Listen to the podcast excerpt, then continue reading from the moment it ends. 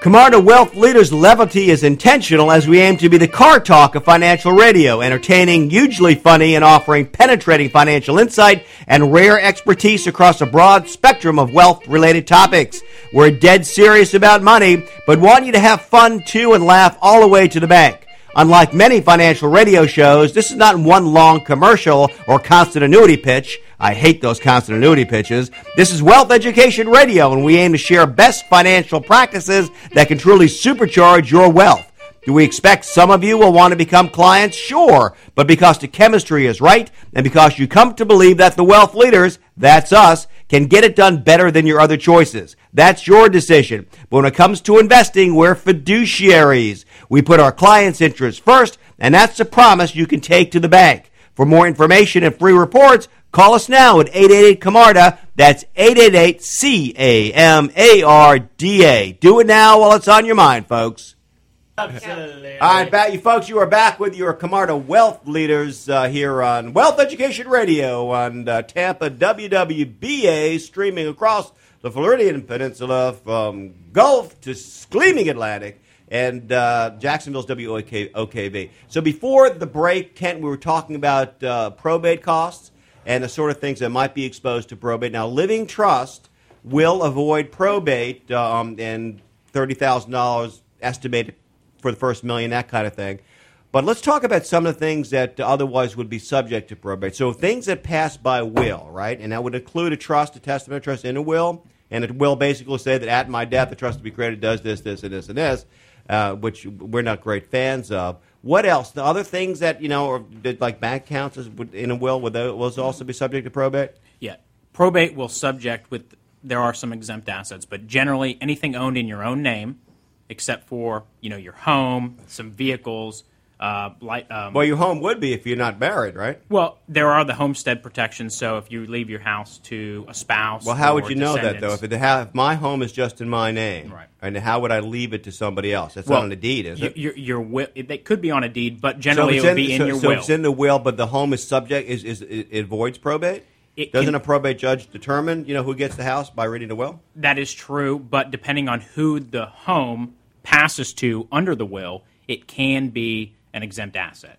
All right. So if I leave it to my, my wife, but she's not on the deed, that would still be that, that would not be subject to probate fees. That that's right. It would be you would do a petition in there. You'd handle it. Same thing with a child. That's right. If you well, if you have a minor child, the probate gets a little more difficult. Right. So it's it, it's uh, it's dicey as to whether even a home would avoid probate, and then other things that would avoid probate. Anything that basically you pass bank accounts that doesn't um, have another person's name on there, where it automatically tran the title transfers, and they call it by contract or operation. That's, that's operational right, law. right? operational law. Generally speaking, anything you own in your own name when you pass away has to be in your probate estate. That's just general rule, broad strokes, Mm. and that way the judge determines, you know, how those assets get passed because the deceased person isn't there. Yeah, so basically, I, I describe it like will is basically a letter to the judge, the Right. probate judge, describing wh- who you want to get your stuff and how when you're dead. Mm-hmm. So things that will avoid probate, besides the living trust, to which we'll return in a moment, are um, like life insurance beneficiary designations or uh, IRA benef- beneficiary designations, annuity beneficiary designations. So those pass by, I think they call it by contract. That's right. Now, so if Sonia is the, the beneficiary of a half million dollar annuity, um, then when uh, um, the, um, the when Daddy Warbucks dies, Sonia gets the whole half million dollars completely out of Daddy Warbucks' uh, um, the probate estate.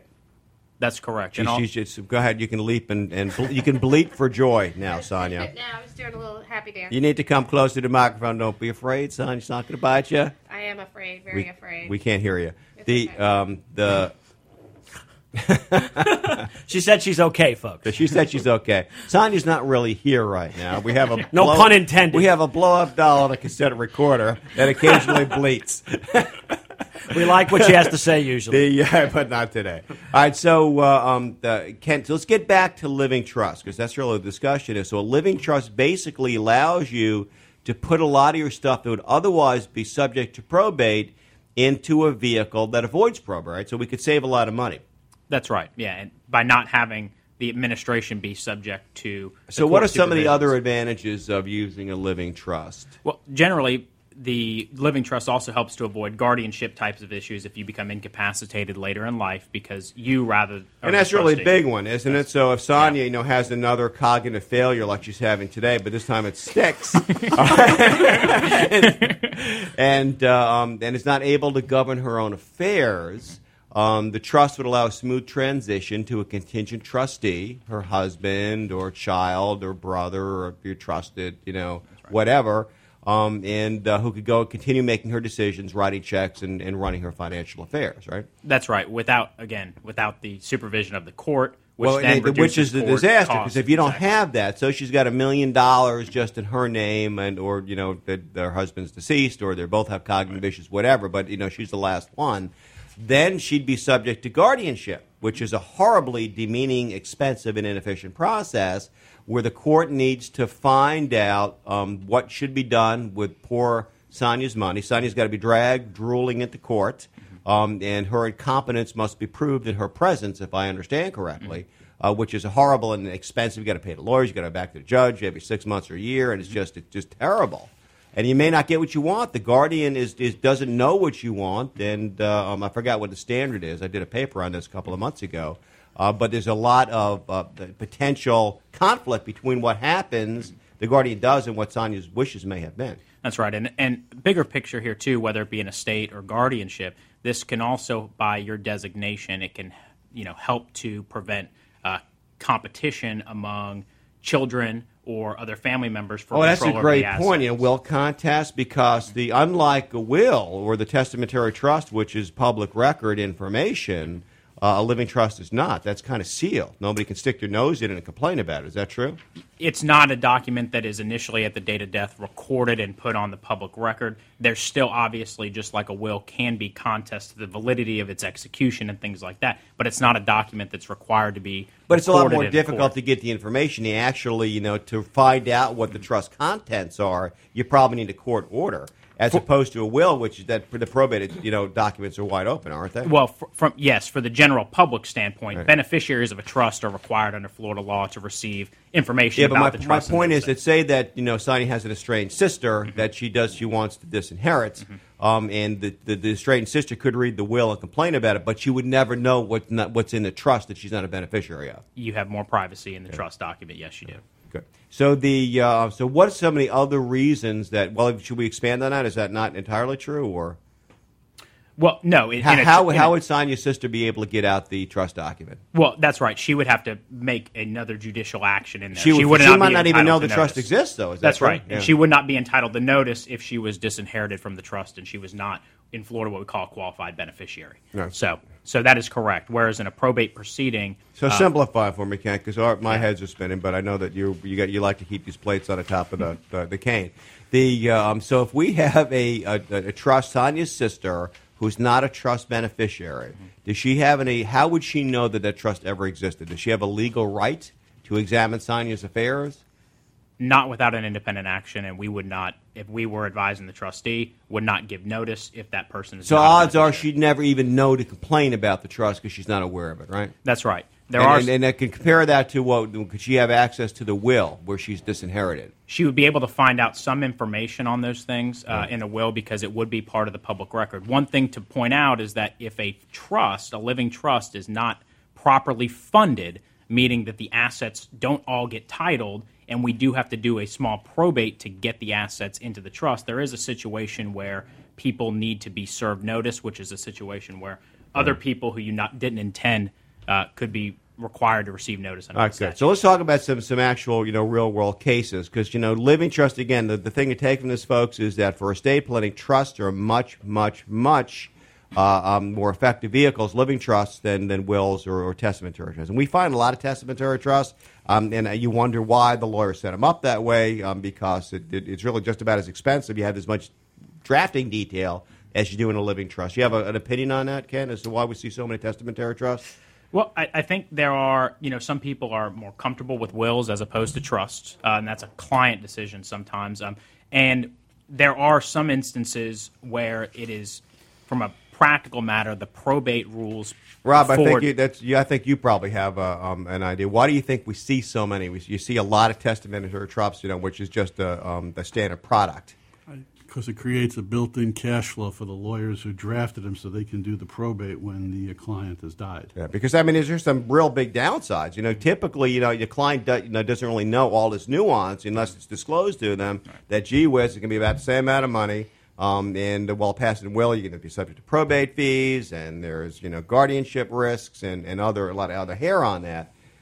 One, one point I will add the probate procedure does provide a better mechanism for dealing and disregarding creditors after a person's death than the trust code does. And so sometimes when there are creditor concerns, Rob, what does we that can mean? Deal, we, can, we can deal with them more effectively. What does that mean, Rob? Well, it sounds like that uh, uh, uh, if there, when you've died, if you have assets in the trust, uh, you, you're not necessarily you haven't protected those assets from the from the creditor. So, you know, you're going to have to probably either have a separate legal action to deal with that, or uh, you know, if, if you have your assets going through a probate, all the creditors have to be notified anyway, and so you have a more orderly process. But wouldn't I have you know if, if I if you die you know or say let's uh, you know let's uh, let's say Fred you know Uncle Fred dies and Uncle Fred has left me a million dollars and Fred dies with debts, don't Fred's creditors have claims against the estate? They have claims against the estate, and to the extent that the s- estate assets are insufficient to satisfy those debts, the revocable trust comes in to pay those claims. But how? available. But, but how? But if it if it is say it's a testamentary trust, the mm-hmm. trust created as part of the probate estate, Right. How does that give more protection against Fred's creditors? because creditors under the Florida probate code are required to be served with notice, and there's strict time frames in which they have to file their claims. So it's not as if they wouldn't have a claim against the estate; they just would have to be faster about it. They have to be faster about it, and you can force them into. If the claim is objectable, you can force them to file a lawsuit. Right, so in, in a couple of minutes that, that remain here before we get into uh, cousin uh, Vito and uh, and his cast of characters, uh, tell me about the uh, some of the devices that we might use to enhance um, the asset protection planning inside of a inside of a trust. Yeah. So, in the trust context, mostly the asset protection, we're talking about beneficiaries um, and children and folks who are receiving assets after somebody's death. And this asset protection can be provided to a surviving spouse by means of a decedent leaving the assets into a trust. Decedent is the dead person, folks. Thank you. Just say the dead person can. It's not. Such, it's not so much more pleasant though. Th- Thank you for clear, clearing that up, Jeff. Have you seen, have you seen how lovely the decedent was this morning? She was one attractive. I just decedent. wanted to have tea She on her was brow. one very alluring decedent, was she not? Man, that was one hot decedent, wasn't it? Hey, you telling the truth that you're being deceived? Don't be deceiving me. Decedent me, I'm decedent you. All right, go back, Ken. You have uh, one minute left. Go ahead. Okay, very good. So wh- when when you leave assets to children, if you leave them outright, those assets are subject to those child's creditor claims, divorces, things like that. If you leave them in trust, and there are protective terms that you can provide a child to have the ability to utilize those assets for their benefit, or a surviving spouse to utilize those trust assets for their benefit. But they don't have full access to essentially using the trust as a checking account to be able to draw on it whenever So you want to put some restrictions on it, so it's really right. not the kids' money, like we're talking about in that case uh, um, with the foreign citizen uh, a week or two ago. That uh, that doctor, where uh, you, if you give the child complete, you know, the bundle of rights that is the same as ownership, then you know, then it uh, um, they'd have to write a check if somebody sues them. The uh, uh, uh, and again, we won't have really much time to get into this today, but using the right kind of limited liability company to hold assets that's titled to the trust can be a very, very effective tool for asset protection.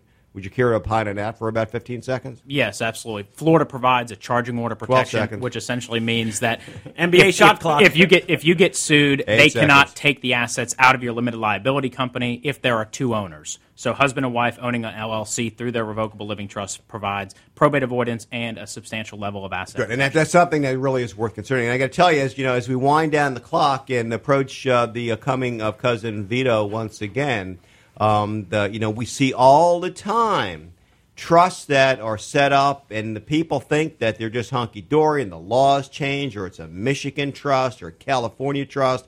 And this is something that is well, well worth reviewing with somebody that knows what they're doing to make sure it will function in accord with today's laws and, and to execute your wishes. And a lot of times, Rob, you have a quick story about you know where that's not the case. Quick. Nope, probably All right. not. Well, oh, I, I did. Very quick. One Well, I've got one right here in my bag, you know, from a, and this is from a fellow that I, I met yesterday for the first time doing a free uh, portfolio review and stress test. That I'm not sure if he had called in, but his trust, and I'll, I'll give this to you in a moment, um, is uh, like dated from 1993. Um, and it was drawn in uh, in California. And he thinks that everything is just fine. Some of these people are dead. The trustee is now ancient, not be able to to appear. Um, there's an insurance trust to pay estate taxes. This guy's paying a huge premium for insurance, and there's no more any estate tax today. The law has changed. He won't have to worry about estate taxes. So it's a mess. Frequent review with a good attorney or a financial planning uh, shop like ours um, is uh, is very prudent, and often you can get that done for nothing. Just uh, you know, for because the professionals will do that just to get a shot at the work. Would you agree, Kent? Yeah, and uh, just to follow up on Jeff's point for a little story. We we, we got to. You have ten seconds, really. Quick. Okay, review your documents because they might not say what you think they say, and again, like Jeff said, they might not do what you want them to do. Very, Right. very politically well said. Well said. So, Ken and folks, if you'd like more information on this, we'd be happy to give you a point in the right direction. Give us a call, 800 262 1083. That's 800 262 1083. Stay with Camarda Wealth. We have the best part of the show coming up. Hey, where's Uncle Vito? I don't know. Here he comes.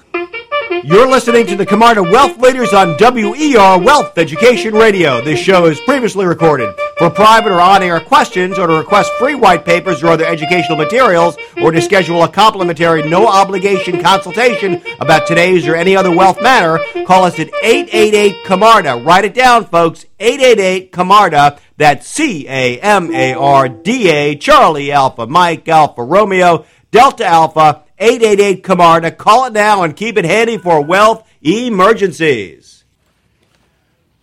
Yes. Good. Hello, everyone. I'm here to uh, to go through the market update, and uh, today we don't have any too many guest panelists, but I do have uh, we do have Vito and we do have Tony here.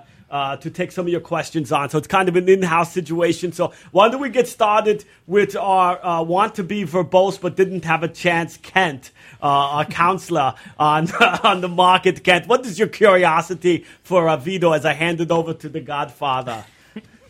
Well, Vito, what does the macro picture look like for the bullish summer? Uh, I appreciate that, Ken. It's good to have you with us today. It's a pleasure. I know you, you're going to the motherland soon, so, uh, so I can't fly anymore, but so I'm somewhat envious. But, you know, as we look across the, uh, the broad spectrum here, you know, the Dow Jones has continued to kind of limber on, but it hasn't had much help from the transports, uh, essentially as there's been a divergence in the movement of the markets here, where industrials and transports have kind of been two trains moving in different directions. As we look at first quarter, you know, the GDP number was somewhat disappointing at a negative 0.7, adjusted down from a positive 0.2. It only puts the Janet and the Feds. That's not an old band, folks. That's Janet and the Fed, pardon me, the Freudian slip.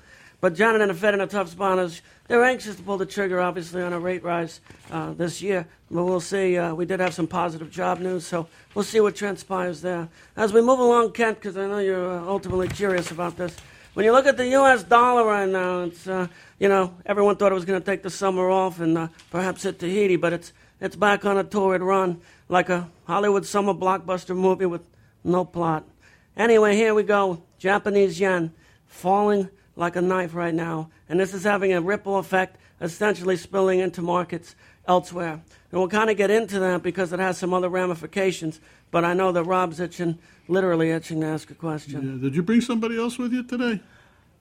Well, Absolutely, I did. I mean, I'm actually going to go hoarse here in a second, Okay, well- well, so, let me ask you so why don't you just throw the question out and then we'll figure out who's going to answer it. Okay, well, it looks like the dollar is off the mat.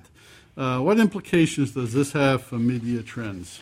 Absolutely, Rob. So let's get into that, shall we? Because the fact of the matter is on this is that right now with a falling yen, falling euro versus a very strong dollar, what you're going to have is ramifications across the global markets. I mean, you're looking at these emerging markets that essentially make money on the export of commodities, and with a falling, with a rising dollar, this obviously creates a divergence where you can have a lot of markets that are suffering. You know, think your BRIC countries like your Brazils, your Russias, your Canadas. You know, more again energy and commodity exporting countries. Now, countries that are going to do really well in the face of this, as we've already seen it, is Europe and Japan, because again, their weak currencies allow their import export ratio to be somewhat attractive. You look at Japan right now, for example, we've been taking advantage of, again, a fallen yen with a currency hedged ETF to essentially take advantage of the Japanese market and taking out the, uh, the ugly yen movement. Now, as we move along, Rob, because that was a great question. Take it out. What do you mean take it out, Tone? We're going to look at the, uh, you know, we're going to look at essentially, um, uh, you kind of threw me off there, but essentially what we're going to look at is some of the hottest sectors internally that are doing well right now. When I say internally, I mean in the country, Rob, here in the US of A. So we're looking at, again, technologies, biotechs. You look at the recent merger between Avago and Broadcom. You know, you look at, again, all these niches. So even though Jeff is correct that the large caps are somewhat overvalued here in the country, there are niches that are on fire. And again, if you have a good advisor, perhaps you can take a scalpel and try to look into these situations that may be beneficial or lucrative to you. Now, Sonia, I know you're ready to go.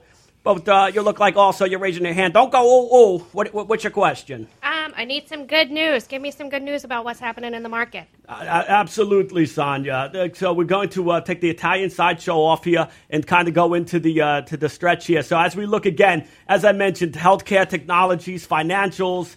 Uh, the Russell 2000 has had a little bit of a setback, and that would be small caps, but it looks like we could have a little bit of a resurgence there. As we move into the summer, again, with rates going up, again, and we'll talk about this more next time, it's going to be again harmful for certain niches like utilities and bonds, but there's certain areas of the stock market that can do well in a rising or a projected rising rate environment. So we're going to leave you on that cliffhanger, and that's all I got on that. Any other questions from anybody else?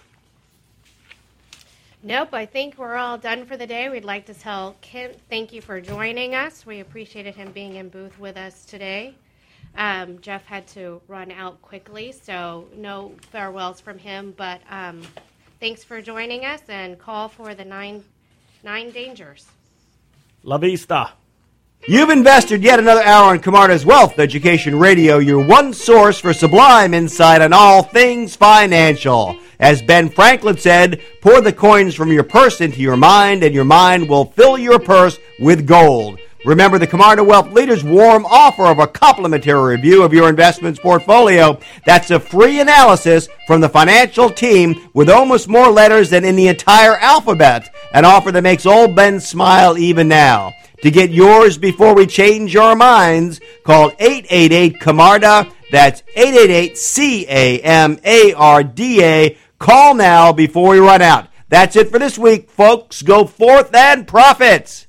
The opinions expressed in the preceding program are strictly those of the host, guests, and callers, and may not reflect the opinions of the advertisers or broadcaster. Performance results are presented net of fees and reflect the reinvestment of dividends and capital gains. Past performance may not be indicative of future results. Therefore, no current or prospective client should assume that future performance of any specific investment or strategy will be profitable or equal to past performance levels. All investment strategies have the potential for profit or loss. Changes in investment strategies, contributions, withdrawals, and or economic conditions may materially alter the performance of your portfolio. Different types of investment involve varying degrees of risk. There can be no assurance any specific investment strategy will be suitable or profitable for any client's investment portfolio. Historical results for investment indexes or categories generally do not reflect the of transaction fees or custodial charges or an investment manager's fees, the presence of which could reduce the client's actual performance results. There are no assurances that a portfolio will match or outperform a particular benchmark. Asset allocation and diversification do not assure or guarantee better performance and cannot eliminate the risk of investment losses. Back testing involves a hypothetical reconstruction based on past market data of which the performance of a particular account would have been if the advisor had been managing an account using a particular investment strategy. Performance results presented do not represent actual trading using client assets, but were achieved through the retroactive application of a model that was designed with the benefit of hindsight. Back-tested performance results have inherent limitations, particularly that these results do not represent actual trading and do not reflect the impact of material market or economic conditions or factors that may influence the advisor's decision making if the advisor were actually managing the client's money. Back-tested results should not be viewed as indicative of the advisor's skill, as they do not reflect the results achieved by any particular client of the advisor. Barron's rankings are survey-based and not made as a result of primary research by Barron's, but from information provided by ranked advisors. It should not be assumed that all advisor-based data is checked by Barron's.